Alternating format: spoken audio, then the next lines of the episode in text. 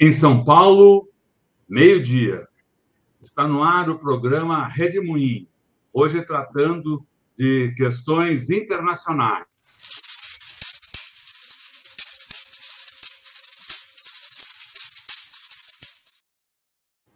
Boa tarde, Gilberto Maringoni, professor de Relações Internacionais da Universidade Federal do ABC.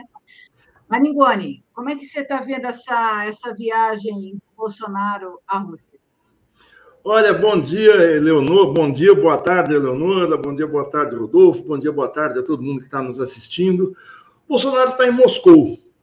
Por incrível que pareça, apesar do Bolsonaro ser um personagem quase nulo na cena internacional, ele conseguiu se isolar na Europa Ocidental, consegue se isolar no governo americano e consegue não ser levado em conta nos grandes temas da América Latina.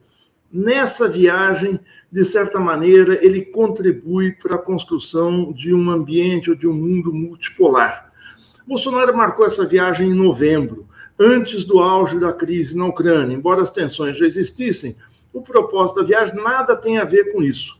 A proposta da viagem é negociar fertilizantes, fazer algumas trocas de conhecimento na área militar, alguns ministros, aqueles dá um pouco de, de, de coisa para fazer para o almirante, para o almirante, para o general Heleno, para o general Braga Neto, que ficam naquele ócio costumeiro aqui no Brasil, mas a viagem acaba tendo um peso maior do que a sua, o seu objetivo inicial. Vale dizer o seguinte: o Brasil e a Rússia não são grandes, não têm um comércio entre si muito expressivo o Brasil, é, é, 0,6% é, das exportações brasileiras vão para a Rússia, notadamente carne, carne de frango, é, é, produtos primários, e a Rússia tem uma exportação maior do Brasil. A exportação, as exportações brasileiras da Rússia estão em queda, elas chegaram num pico de, é, é, de 2 bilhões e meio de dólares no primeiro governo Lula e hoje estão em 1,6 bilhão de dólares, mas as exportações russas para o Brasil estão em alta, em produtos em especial de fertilizantes e produtos de alta tecnologia. A Rússia e o Brasil são países em que o PIB é mais ou menos equivalente. Pelo Fundo Monetário Internacional, a Rússia é décimo, a décima primeira economia do mundo e o Brasil a décima segunda. Dito isso, por que, que a viagem do Bolsonaro, esse personagem né, é, extremista, esse personagem isolado, é importante? Pelo seguinte, o Putin, o que a mídia internacional tenta vender no quadro geral da Ucrânia, e é aí que vale ver a visita do Bolsonaro, não é pelo comércio entre os dois países, mas o que isso significa no plano global, tenta se vender a ideia de que o Putin é um líder isolado, de que as ações russas na Ucrânia são totalmente injustificadas e que ele tenta fazer uma chantagem com o Ocidente com a questão do gás na Europa. Pois bem, esse líder isolado recebe seguidamente os maiores líderes europeus que se deslocam até Moscou para falar com ele. É o Macron, é o Olaf Scholz da Alemanha, é, é, são altos é, é, é, funcionários do governo inglês. E o, o governo Biden hoje vive em torno, no plano internacional, dessa questão da Ucrânia. Como a gente viu semana passada, a Rússia acaba de firmar um grande acordo geral político, econômico, cultural, de intercâmbio com a China. Eu queria eu ser um líder isolado cuja agenda tem essa, essa, essa, essa densidade que tem a agenda do, do, do presidente Vladimir Putin. Esse, esse mundo no qual nós estamos, em que os Estados Unidos perdem peso relativo em favor da China e da Rússia, não é mais lugar para uma bipolaridade mecanicista de bons e maus, Ocidente e Oriente, até porque as relações, especialmente no fornecimento de gás da Rússia com a Europa, são bastante complexas. Não é à toa que, dentro da OTAN, dois países de capital importância, que são a França e a Alemanha, hesitam muito em apoiar a agressividade que os Estados Unidos e a OTAN estão colocando sobre a questão da Ucrânia. Essas visitas do Macron e a visita do Olaf Scholz falam isso. Aliás, o Scholz é atacado dentro da Alemanha por sua hesitação em elevar o tom da agressividade contra Moscou. Em disputa aí está um novo gasoduto que sai da Rússia, passa pela Bielorrússia e chega à Alemanha, que é o Nord Stream 2. Num momento de absoluto, eu não sei se delírio ou se foi uma bravata muito grande, o presidente Biden falou que se a Rússia continuar com agressividade, o novo gasoduto não entrará em funcionamento. Não sabe se ele está ameaçando bombardear o gasoduto, eh, que tipo de isolamento ele fala, mas logo caiu no ridículo. E o Biden entra na defensiva com a Rússia, embora continue com um verbo inflamado é difícil, porque o Biden não é um homem de grandes arroubos verbais, mas ele nitidamente entrou na defensiva. Embora os Estados Unidos continuem com a sua retórica, não vamos permitir, não vamos deixar, essa escalada tem que parar, a situação deu uma acalmada, não vai haver guerra. O Putin já falou anteontem, e ontem ele reafirma isso com movimentos de tropas, que ele não quer a guerra, mas ele joga com extrema competência na cena internacional, é, aumentando e reduzindo tensões e dividindo a Aliança Atlântica. Agora, qual é o saldo? Onde é que o Bolsonaro entra nessa história? Primeiro, vale dizer que, do ponto de vista das comunicações e da mídia, a viagem do Bolsonaro existe de verdade dentro do Brasil. A imprensa brasileira faz uma cobertura, claro, o presidente da República viaja até o outro lado do mundo para negociar fertilizantes, para negociar bases de fluxos de comércio, mas a mídia internacional não dá a menor bola para a viagem. Eu fui atrás agora há pouco dos sites dos principais jornais do mundo, do Washington Post, do New York Times, do Guardian, do Le Monde, do Liberação e do Corriere della Sera, são jornais dos Estados Unidos, da Inglaterra, da França e da Itália, e nenhum noticia a viagem do Bolsonaro. Não é que noticiam na sua página principal, na sua página frontal. Dentro também não há notícias. Há uma notícia de rodapé no Právida, na Rússia também. Quer dizer, tal seria se não houvesse. Mas, de todo modo, isso é uma construção feita pelo próprio Bolsonaro. O Brasil, como deixou de ser um protagonista, não encontra eco, não encontra repercussão nos meios de comunicação internacional. Eu fico imaginando se fosse o presidente Lula que fizesse essa, essa viagem. Só para comparar, a, a, a viagem, o périplo que o Lula fez há dois meses e meio pela Europa sem ser chefe de Estado, mereceu da imprensa europeia um peso, um espaço, um tempo muito maior e entrevistas de três páginas no Le Monde muito maior do que a viagem do chefe de Estado à Rússia. No entanto, a viagem do Jair Bolsonaro ajuda a criar também aqui dentro uma, uma confusão, a gente pode dizer que ela dá um tilt nos apoiadores do Bolsonaro, uma espécie de curto-circuito. Por quê? Porque a gente viu nas semanas anteriores tanto a Globo, eu me lembro de ver no jornal da Globo News, a Eliane Cantanhede, assim, é, é, dizer cobras e lagartos e por que, que o Bolsonaro vai à Rússia. O Jornal Nacional, até ontem, ignorou a viagem. É, os, a, a Faria Lima, os meios financeiros se colocam contra. A ala olavista do governo, ou seja, aqueles seguidores do Olavo de Carvalho, cuja maioria está fora do governo, Ernesto Araújo, Abraham Weintraub, e outros estão pelas redes, pelo Twitter, atacando pesadamente a viagem. Ou seja, a viagem do Bolsonaro à Rússia, ela sai da casinha, como se diz por aí, como a garotada fala, ele sai da casinha e cria confusão entre a direita e a extrema-direita brasileira.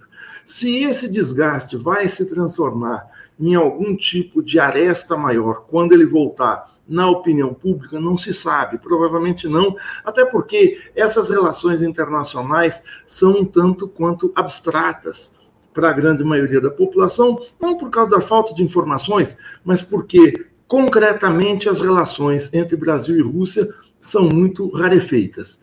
Agora, o que é interessante notar, ainda falando dos Estados Unidos, é que a pressão de Washington foi pesada para tentar convencer o entorno de Bolsonaro, os seus generais, setores do governo mais ligados aí ao, ao comércio, à Casa Branca, tal, aos Estados Unidos, para que ele desistisse da viagem.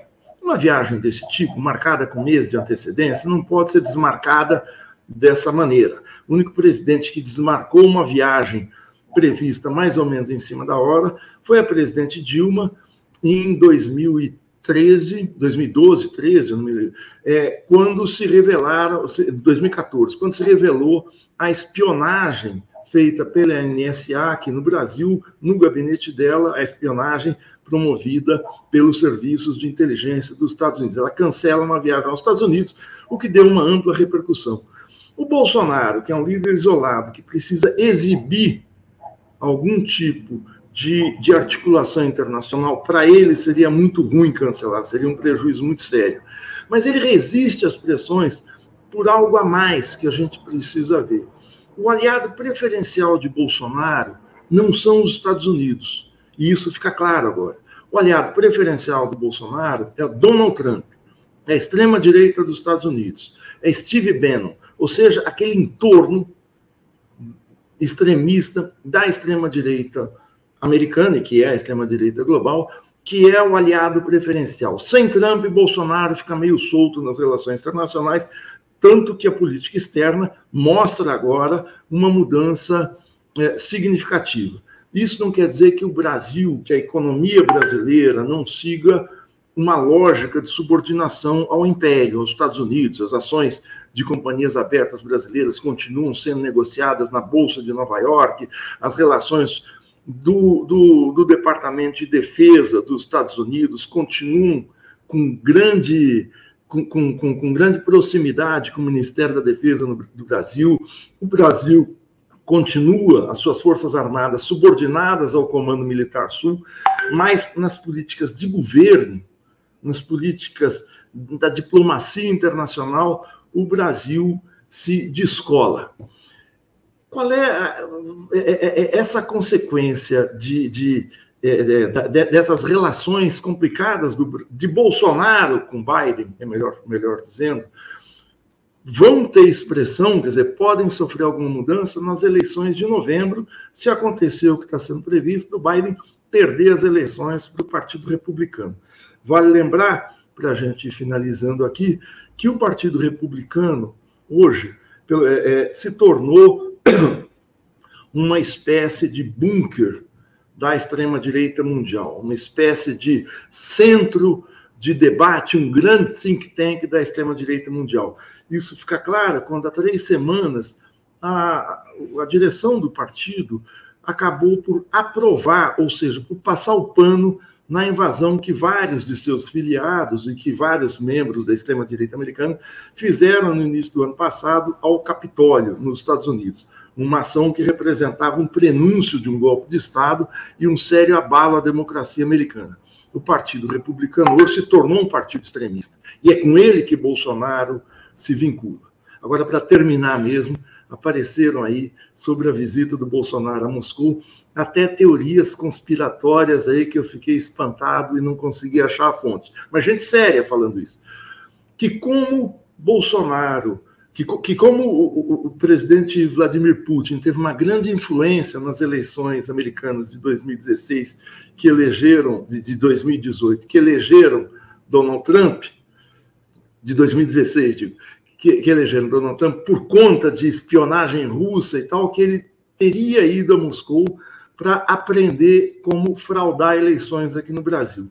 Isso é um delírio, até porque as relações preferenciais é com essa turma da, da, do Steve Bannon e seus agregados e serviço de espionagem de Israel. Até aqui não há nenhuma influência, pelo menos que se saiba, russa nos sistemas aí de gabinete do ódio, de, de, de, de cyberataques ou de difusão de fake news aqui no Brasil. Mesmo o Telegram, que era uma rede originalmente russa, tem sede em Dubai, hoje com pouca influência do governo russo. De modo seguinte, Costurando essa, essa, essa grande teia que nós temos aí, a viagem acaba tendo, independente dos objetivos do Bossal, que vai ainda até a Hungria encontrar com Vitor Urban, uma espécie de homólogo seu na Europa, até aqui a viagem é positiva para quem se bate por um mundo multipolar. Fico por aqui. Obrigado. É legal. Legal, Marigone, muito obrigado aí, sempre trazendo as, as, questões mais candentes aí do momento que o mundo vive, né? A gente agradece muito aí a participação do Maringoni, que está aqui no Redemoinho, sempre às quartas-feiras, ao meio-dia. O Redemoinho vai, é um programa que a gente transmite de segunda a sexta, sempre ao meio-dia, cada dia com um tema específico. As quartas-feiras, com o Maringoni, então, que volta na próxima quarta-feira, são as questões internacionais. Amanhã, quinta, e agora esqueci, uhum. amanhã é o a, a, Poder e Mídia, pô. Amanhã, Poder e Mídia, com a jornalista Hildegard Lendl, que, que assume sempre o, o horário do, das quintas-feiras ao meio-dia. Na sexta, o professor William Lozak fala de economia. Então é isso. Maringoni, muito obrigado por sua participação. Obrigado a todos que acompanham aqui uh, uh, o Redemoinho.